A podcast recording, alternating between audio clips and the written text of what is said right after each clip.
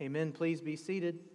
And if you have your copy of God's Word with you this morning, I invite you to turn with me now to the book of Luke, the book of Luke, chapter 19. You can also find the text for our passage this morning on the insert inside of your bulletin, along with a brief outline of today's message.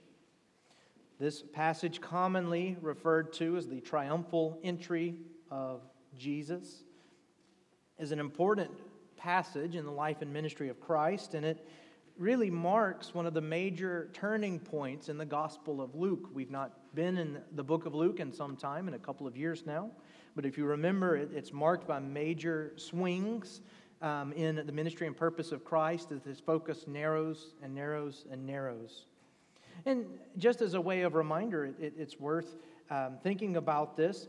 Um, when you think about the book of Luke, Luke's um, gospel letter, um, it was written, according to Luke 1 and uh, the first few verses, to offer an accurate record of what took place so that we would have certainty of what we've been taught. Luke, um, being a very learned man and a, physician, uh, some believe he followed along Paul, alongside Paul in his missionary journeys he set out to research and to compile a very accurate, a very detailed account of the life and ministry of Christ. And we know that in the book of Luke and then the following book, the book of Acts, he did that.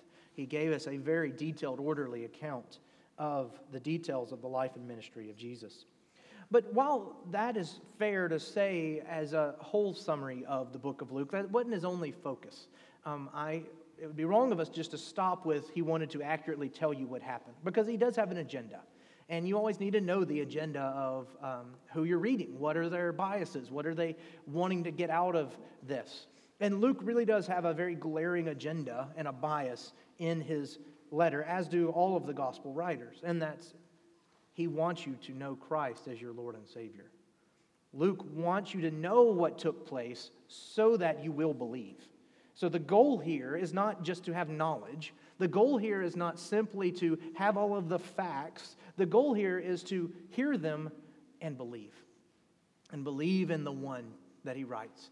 Believe in the works that he did. Believe in his plan of salvation, which can be for you and so, in our passage today, we see that take place. What a beautiful uh, moment in, in the life and ministry of Christ. What a beautiful moment in the book of Luke where Jesus arrives in Jerusalem.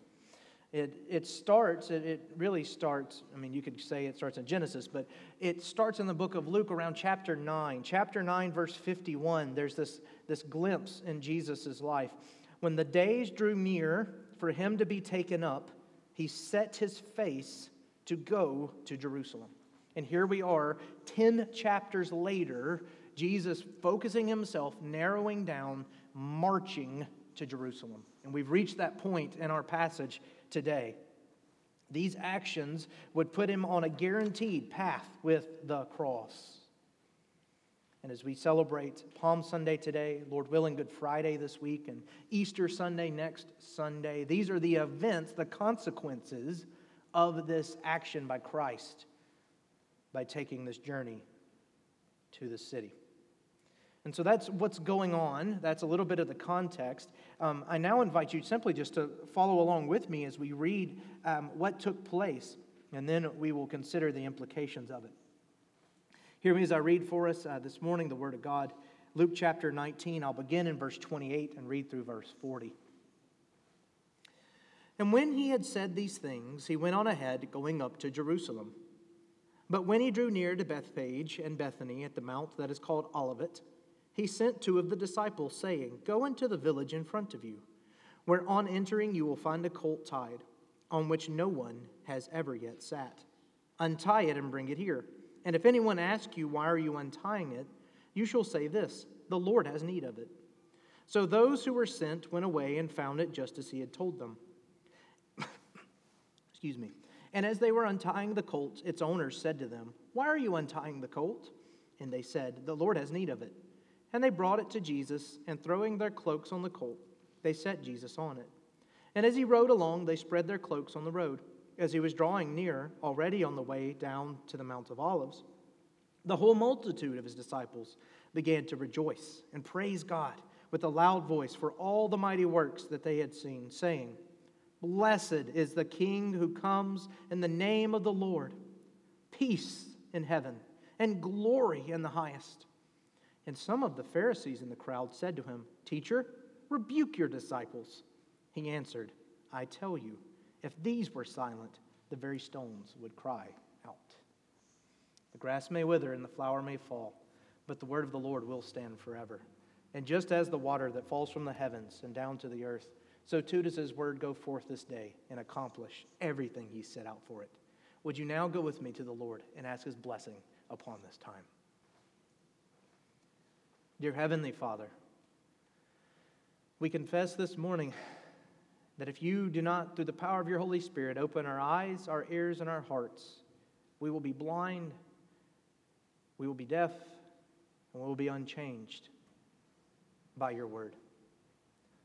But through the softening power of your Holy Spirit, we can see and hear and believe this day. Oh, would that be the case for everyone here and all those joining us online? Would they see and believe that Jesus Christ is Lord?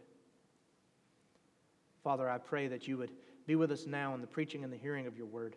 Would you give me strength, Lord, as I deliver this message?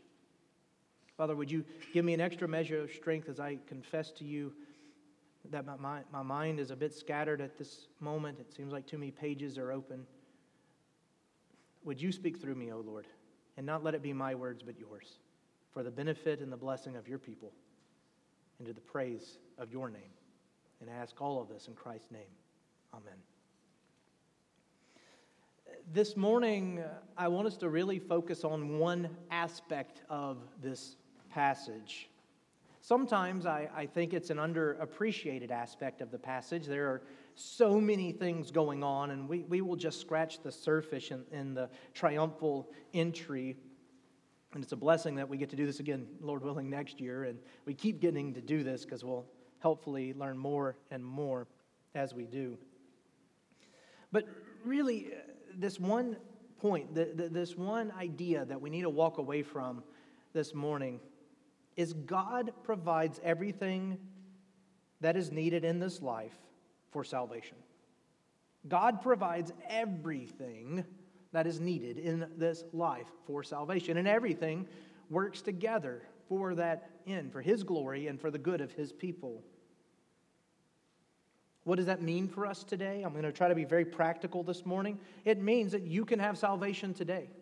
You can have forgiveness for your sins. You can have new life in Jesus Christ here and now.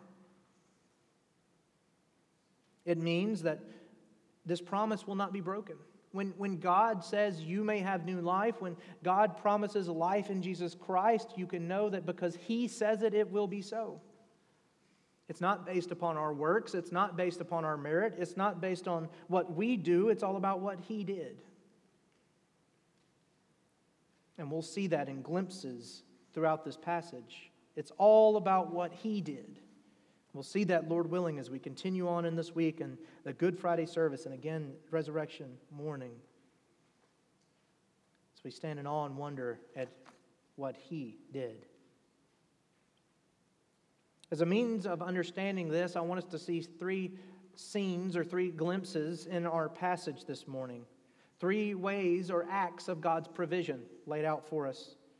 First, God provides the means for his plans to be fulfilled. We see this very, poetically in verses 28 to 35. And then, secondly, I want us to see that the crowd speaks truth by God's grace in ignorance. The crowd speaks truth in ignorance by God's grace in verses 36 through 38. And then finally, all of creation proclaims the glory of God. We find that in our final verses. Each moment, each scene in this passage displays God's providence, God's purpose, and God's plan. Would you please follow along with me this morning as we consider each of them? And our text begins outside of Jerusalem, near the small towns of Bethphage and Bethany here at the Mount of Olives, very close to his destination. We're, we're just outside of Jerusalem. We're, we're right at the cusp of really what his ministry has been about. And Jesus makes a request of the disciples go into the town or village and fetch a donkey. Now, this may seem like a strange request, but we need to examine it. And I, I admit that there is some scholarly debate here. I find it unwarranted. But there is a, a minor debate in academic circles that Jesus would have pre ordered this donkey and sent it to this location to be picked up, uh, kind of like we do um, curbside on some of our food nowadays. It's one of the things that's come out of the pandemic. You can order something and say, I'm going to be here at this point in this time and I'm going to get it. But I reject that idea. I don't think that that fits the biblical narrative, and I actually don't think it fits with what Jesus was trying to do. And I, I, will warn you of that, and the reason I bring it up is most of the time when scholars are trying to do that, they're what's called revisionist, and they're trying to erase the Bible of anything miraculous, anything supernatural, and anything that would show um, extraordinary. They want ordinary, regular, plain, so they change dates of when books were written, so it's written after events. They want to change miracles to more mundane things. And so I, I just I bring that up to tell you there is a debate, um, but it has been mostly squashed um, because Jesus is God. And Jesus knew well and good what he was about to be about. And so it does not surprise us, or it should not surprise us, that if Jesus wanted a donkey, he said, Let there be a donkey, and there was a donkey. Just like he said, Let there be light, and there was light. In fact, it, it actually brings greater significance to this account if that's the case. Because think about what, what had to happen from a practical level. God had to raise a man or a family in these villages. God had to make them a farmer or a tender of animals over the years. God had to provide for that family a donkey and not let them use it. Don't miss that. There, there's, this is significant in this passage. What's the point of having an animal except for using it? We don't know why. We don't know why this owner of this animal had an animal that had not been used, but he had, or she had. And yet, at the same time, we fully know the answer to that question. Why? Because God said, let it be so, and it was. And so, in just a, a small way, in such a minor instance, and in a very minuscule way, we see God's providence displayed here. Because God had need of something, and so God not only had the donkey at that place, God put the people in that place to give them the money to provide so that they could have the donkey, so that they could feed it and raise it, all to be used at a very specific point in time. His providence is, is bursting forth in the page over and over again in ways that we may simply overlook at the shock of what's going on. And again, we don't know the backstory. We don't know what's going on in the village or with the people, but we do know why. Jesus says, Go into the village in front of you, where on entering you'll find a colt tied, on which no one had ever yet sat. Untie it and bring it here. If anyone asks, Why are you untying it? say this The Lord has need of it. Why a donkey in this village had never been ridden? Because the Lord had need of it. That's why. We can zoom out even further. Um, we can look microscopically and, and, see God's providence, but we can also look at the macro level. Um, another reason or reasons that there was a colt that had not been ridden in this town when Jesus needed it was because this is fulfilling specific prophecies about who Christ was and what he was going to do. Just two passages uh, we'll look at this morning um, come to mind Genesis 49 11 and then Zechariah 9 9. In Genesis, we've got the blessing of the 12 sons. Jacob is blessing his sons, he's, he's uttering prophecy over them toward the end of his life. And he gets to the tribe of Judah, and part of their blessing is these words binding his foal to the vine and his donkey's colt to the choice vine. He has washed his garments in wine, and his vesture in the blood of grapes. In this blessing, as odd as it sounds, we see the tribe of Judah would get the blessing of a colt. Okay, that's interesting. Be tied to the vine. Not only that, but this tribe would be washed in the blood of grapes. Again, kind of weird, but okay. Their garments would be stained. Strange blessing, strange blessing. But if we look at the context to which it's written, it actually makes sense. Um, fruits and uh, various uh, plants would often be used to stain clothing, and this was a very expensive process. This was something to take great pride in. If you were rich enough to have your clothes basically ruined by a color, you could then show off at look at who I am, look at the blessing upon me, the blessing that God has bestowed in my life. And I can afford not just plain colors, but I can have wine stained cloaks. And so, in some ways, this is a, a, a, promise of blessing for Judah. God will give you an abundance, He will bless you above and beyond what you deserve. But again, we, we take the bigger picture. And what do we learn? Well, Jesus is of the tribe of Judah, heir of this promise. How is it fulfilled? There's a tied up colt being brought to him. The promise, a choice colt from a choice vine, will be tied up. Not only that, the washing of blood is very much related to the blood sacrifice Jesus was about to give on behalf of his people. His blood would wash the people. And then, even more almost poetic but divine in God's nature, it would be done how? Through the blood of grapes. What does Jesus use to institute the Lord's Supper? The blood of grapes, also known as wine. And so we get this prophecy, we, we get this foretelling just about 1,500 years in the past, and, and, and that toward the end of the book of Genesis. And then we see it being fulfilled in, in the life of Christ. And we can look at Zechariah in the same way. Zechariah is giving a prophecy. He's um, offering judgment. It's actually a very dark passage. It's a passage of judgment for the sins of the people of God. And in it, in this interlude, we get a promise a promise of deliverance, a promise that a king would come. Zechariah uh, chapter 9, verse 9, he says, Rejoice greatly, O daughter of Zion. Shout aloud, O daughter of Jerusalem. Behold, your king is coming to you. Righteous and having salvation is he, humble and mounted on a donkey. More specifically, on a colt, the foal of a donkey. I don't think we can get more of a direct tie than that. Zechariah was promising a Savior would come, and here we have Jesus, the promised Savior, doing exactly what Zechariah foretold.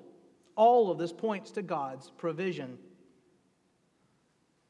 God provided his people with a written account of his word, filled with promise and prophecy about what would take place. God then fulfills that prophecy to give assurance that he can be trusted, that his word is true, that it is reliable.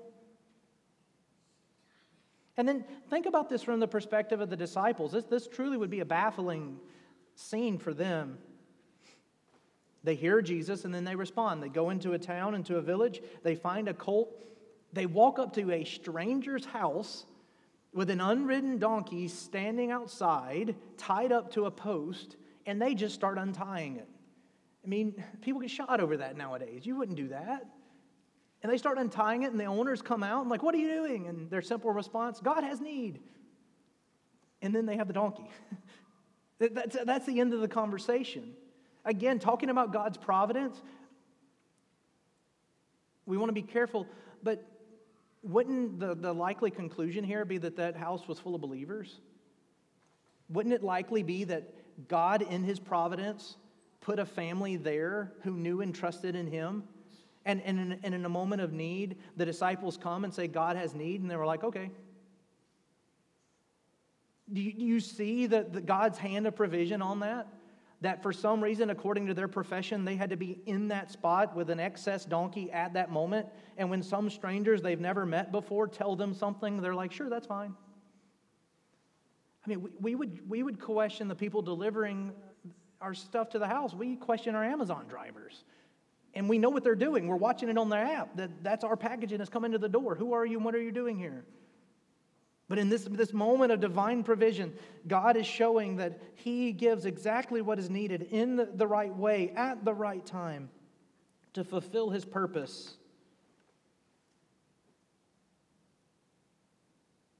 And so, what is the encouragement for us today? What is, what is the practical application of, of this?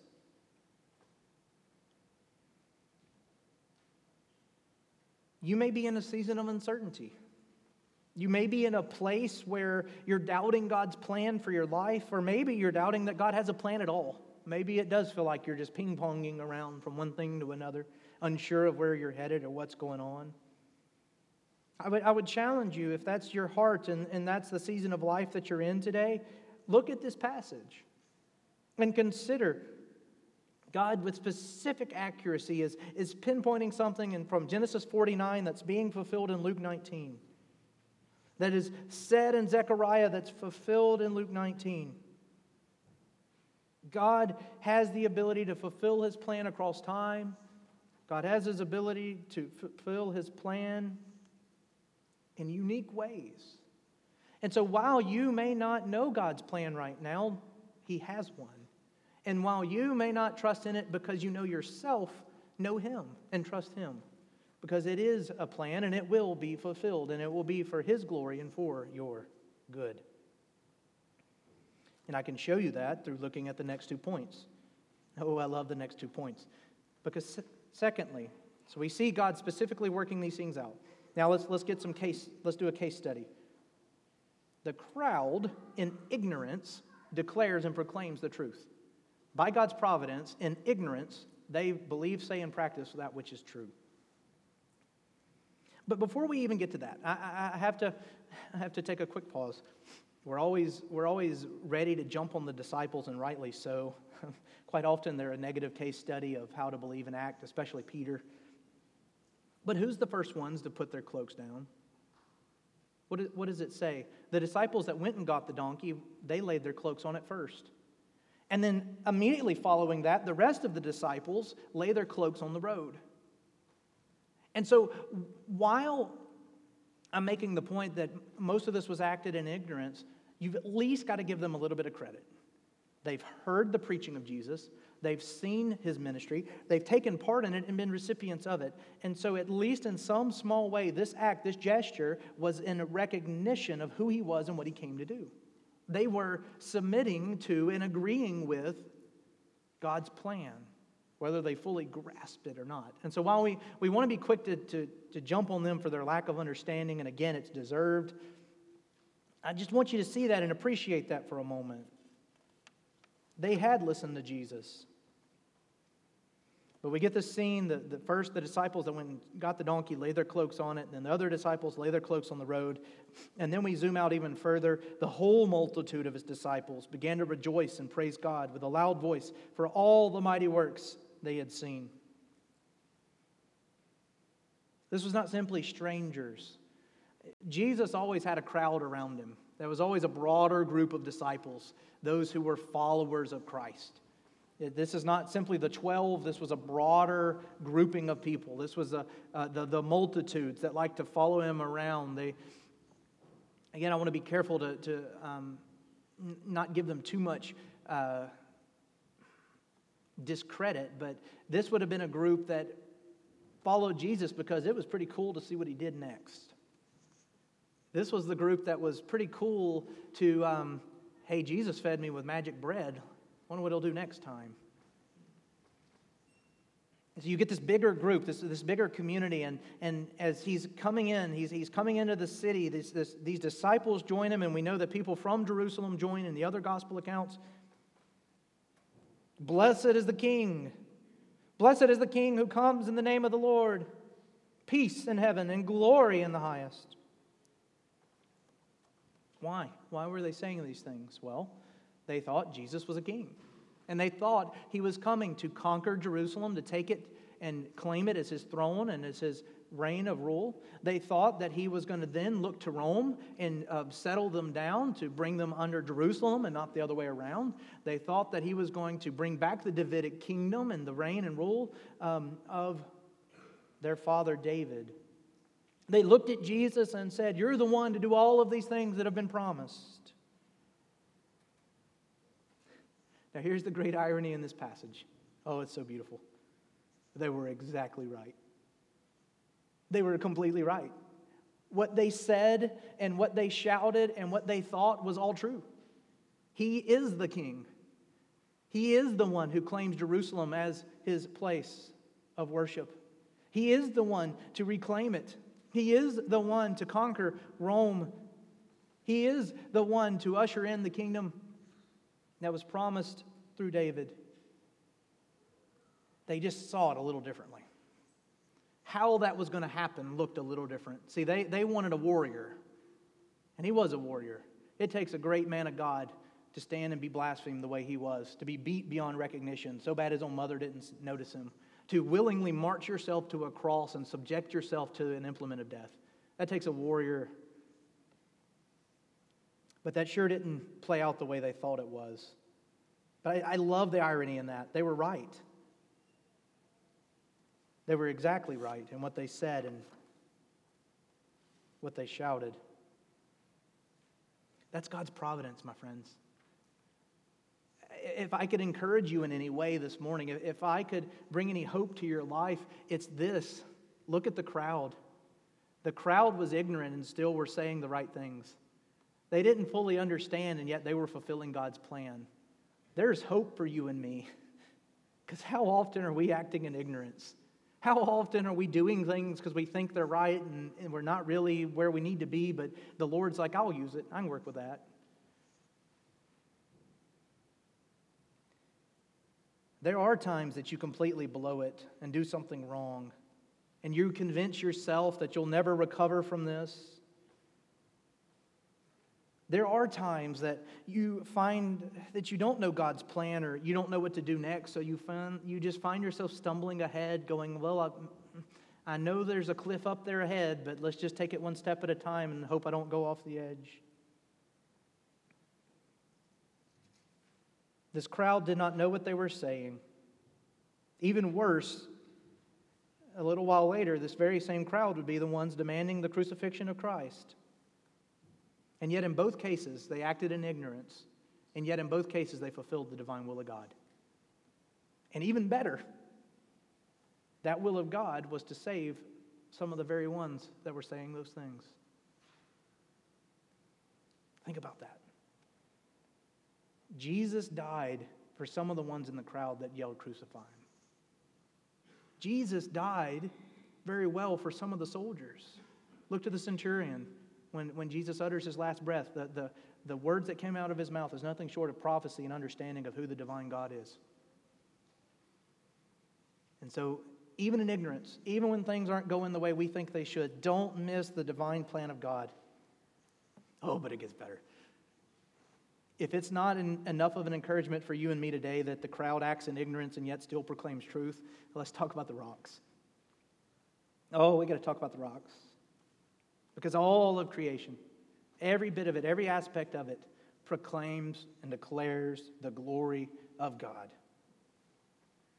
This is taking place, and what a dramatic, wonderful, powerful scene. What, what a beautiful moment. You know, I, I think about it through our first song this morning and how precious it is to, to have our little ones walking around with those palm branches, listening to that song about the children of God and declaring Hosanna and praising Him. And imagine that's happening, and then over here on the corner wall, you've got a group with arms folded with grumpy faces just glaring. That'd be the Pharisees. They're, they're witnessing this take place. They're seeing this display, and it, it's an awe inspiring display, but they've got gloom on their faces. They've got anger in their faces. They, they just can't take it anymore. And, and they've been in the background in the book of Luke. And they'll come up and they'll try something, it doesn't work, and they retreat. And we get this back and forth. And so they go to Jesus. Jesus, you've got to tell them to stop. Jesus, make them be quiet. You see, the Pharisees have opposed Jesus and have opposed his teaching from the beginning as it contradicted their system of worship. It contradicted their system of power and privilege. And so they tell him, Teacher, rebuke your disciples. Because in their eyes, what is being said is wrong. The disciples lay down their cloaks in an act of at least momentarily understanding what Jesus came to do. The broader group of disciples and followers proclaim something they didn't fully understand, but speaking truth about who Christ was and what he came to do. And then opposed to that, it is, it is standing out in this text that you've got that going on. And then the Pharisees, because it should have been reversed. The Pharisees were the, the religious elite. They were the scholars of their time. Them, above all others, should have been the ones laying down their cloaks and laying down palm branches. They should have been the ones telling the crowd to do it because they, of all people, should have known what was coming. And yet, Jesus doesn't listen. He makes it, there's humor in the comment. Even if the crowd went solid, silent, these rocks would cry out. The rocks would praise God. They would sing of his goodness. Why? Because what was being said was true. And there's something here that there's some divine comedy going on. I don't want you to miss it. The Pharisees were not only guilty of not understanding the scriptures and coming to the wrong conclusion of Christ, but they're also guilty of ignoring creation, which screams God is sovereign. Think about it. In creation, Jesus spoke the universe into existence, it obeyed him. At the Red Sea, through the instrument of Moses, the seas obeyed the will of God and defied gravity and logic. Through the ministry of Hezekiah, the sun goes back in time. Time is reversed simply because God willed it to be so. Living trees died at the rebuke of Christ. Fish and bread multiplied at the words of Christ. People that which were dead came back to life. Bacteria, sickness, disease, fever retreated at the words of Christ. Lame came back to healing or hearing and seeing. Limbs that were, were dead on bodies came back to working. Leprosy repelled itself. On and on in the biblical account, we can look at how nature is not only currently obeying the will of God, but also without hesitation, it would bend the natural laws to fulfill God's wish if He had wished it. Right now. This was a harsh rebuke for the Pharisees, for they had God's word. They were to prepare for Jesus' coming, they were to study and to know to bring the nations in. And yet, Jesus, what He's really saying to them here is these rocks are doing a better job at what I told them than you are. Think about that. These rocks, which I told them to sit there and be rocks, are being more holy than you are, Pharisees. And if that's not enough, all I've got to do is tell them to do your job and they do it too. That's the power of God.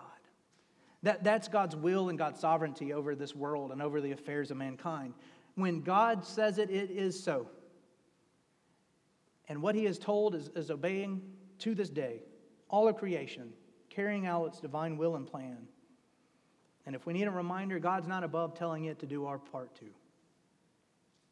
God's provision's all around us, dear Christian. We've barely scratched the surface on the, what a beautiful passage. But I pray uh, that at least in a, in a small way, you see even more today how God fulfills his plans. God carries out every detail to bring salvation to his people and glory to his name. This is a good passage for us this morning. It is good for us to read what was uttered by the crowd. We have sung it, we have proclaimed it, we have prayed it, and now we have heard it. And so, my prayer for us this morning as we conclude is that we will now live it that we would declare it with our hearts and we would live it out with our lives, that we would go into this week saying, Blessed is the King who comes in the name of the Lord, peace in her in heaven and glory to God in the highest.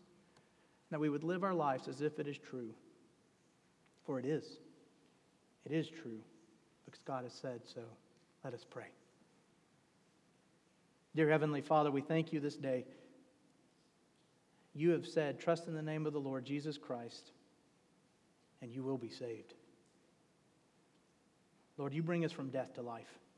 You do a miraculous work in our own lives when we trust in you, when we ask for the forgiveness of our sins and take you by faith. You transform us from dead to alive, from children of wrath to children of promise. You take us from where we were dead and lost in our sin to alive in Christ and having hope. Lord, I pray that everyone here today believes this message, that those that have heard it would rest upon Jesus and Jesus alone for their salvation. Lord, oh, how we need this. What a beautiful reminder of your providence from the micro to the macro. You've carried out your plan from the beginning and will do so all the way to the end. And Lord, we thank you for letting us be a part of it. Help us, O oh Lord, be glorified and do good unto your people. We pray these things in Christ's name. Amen.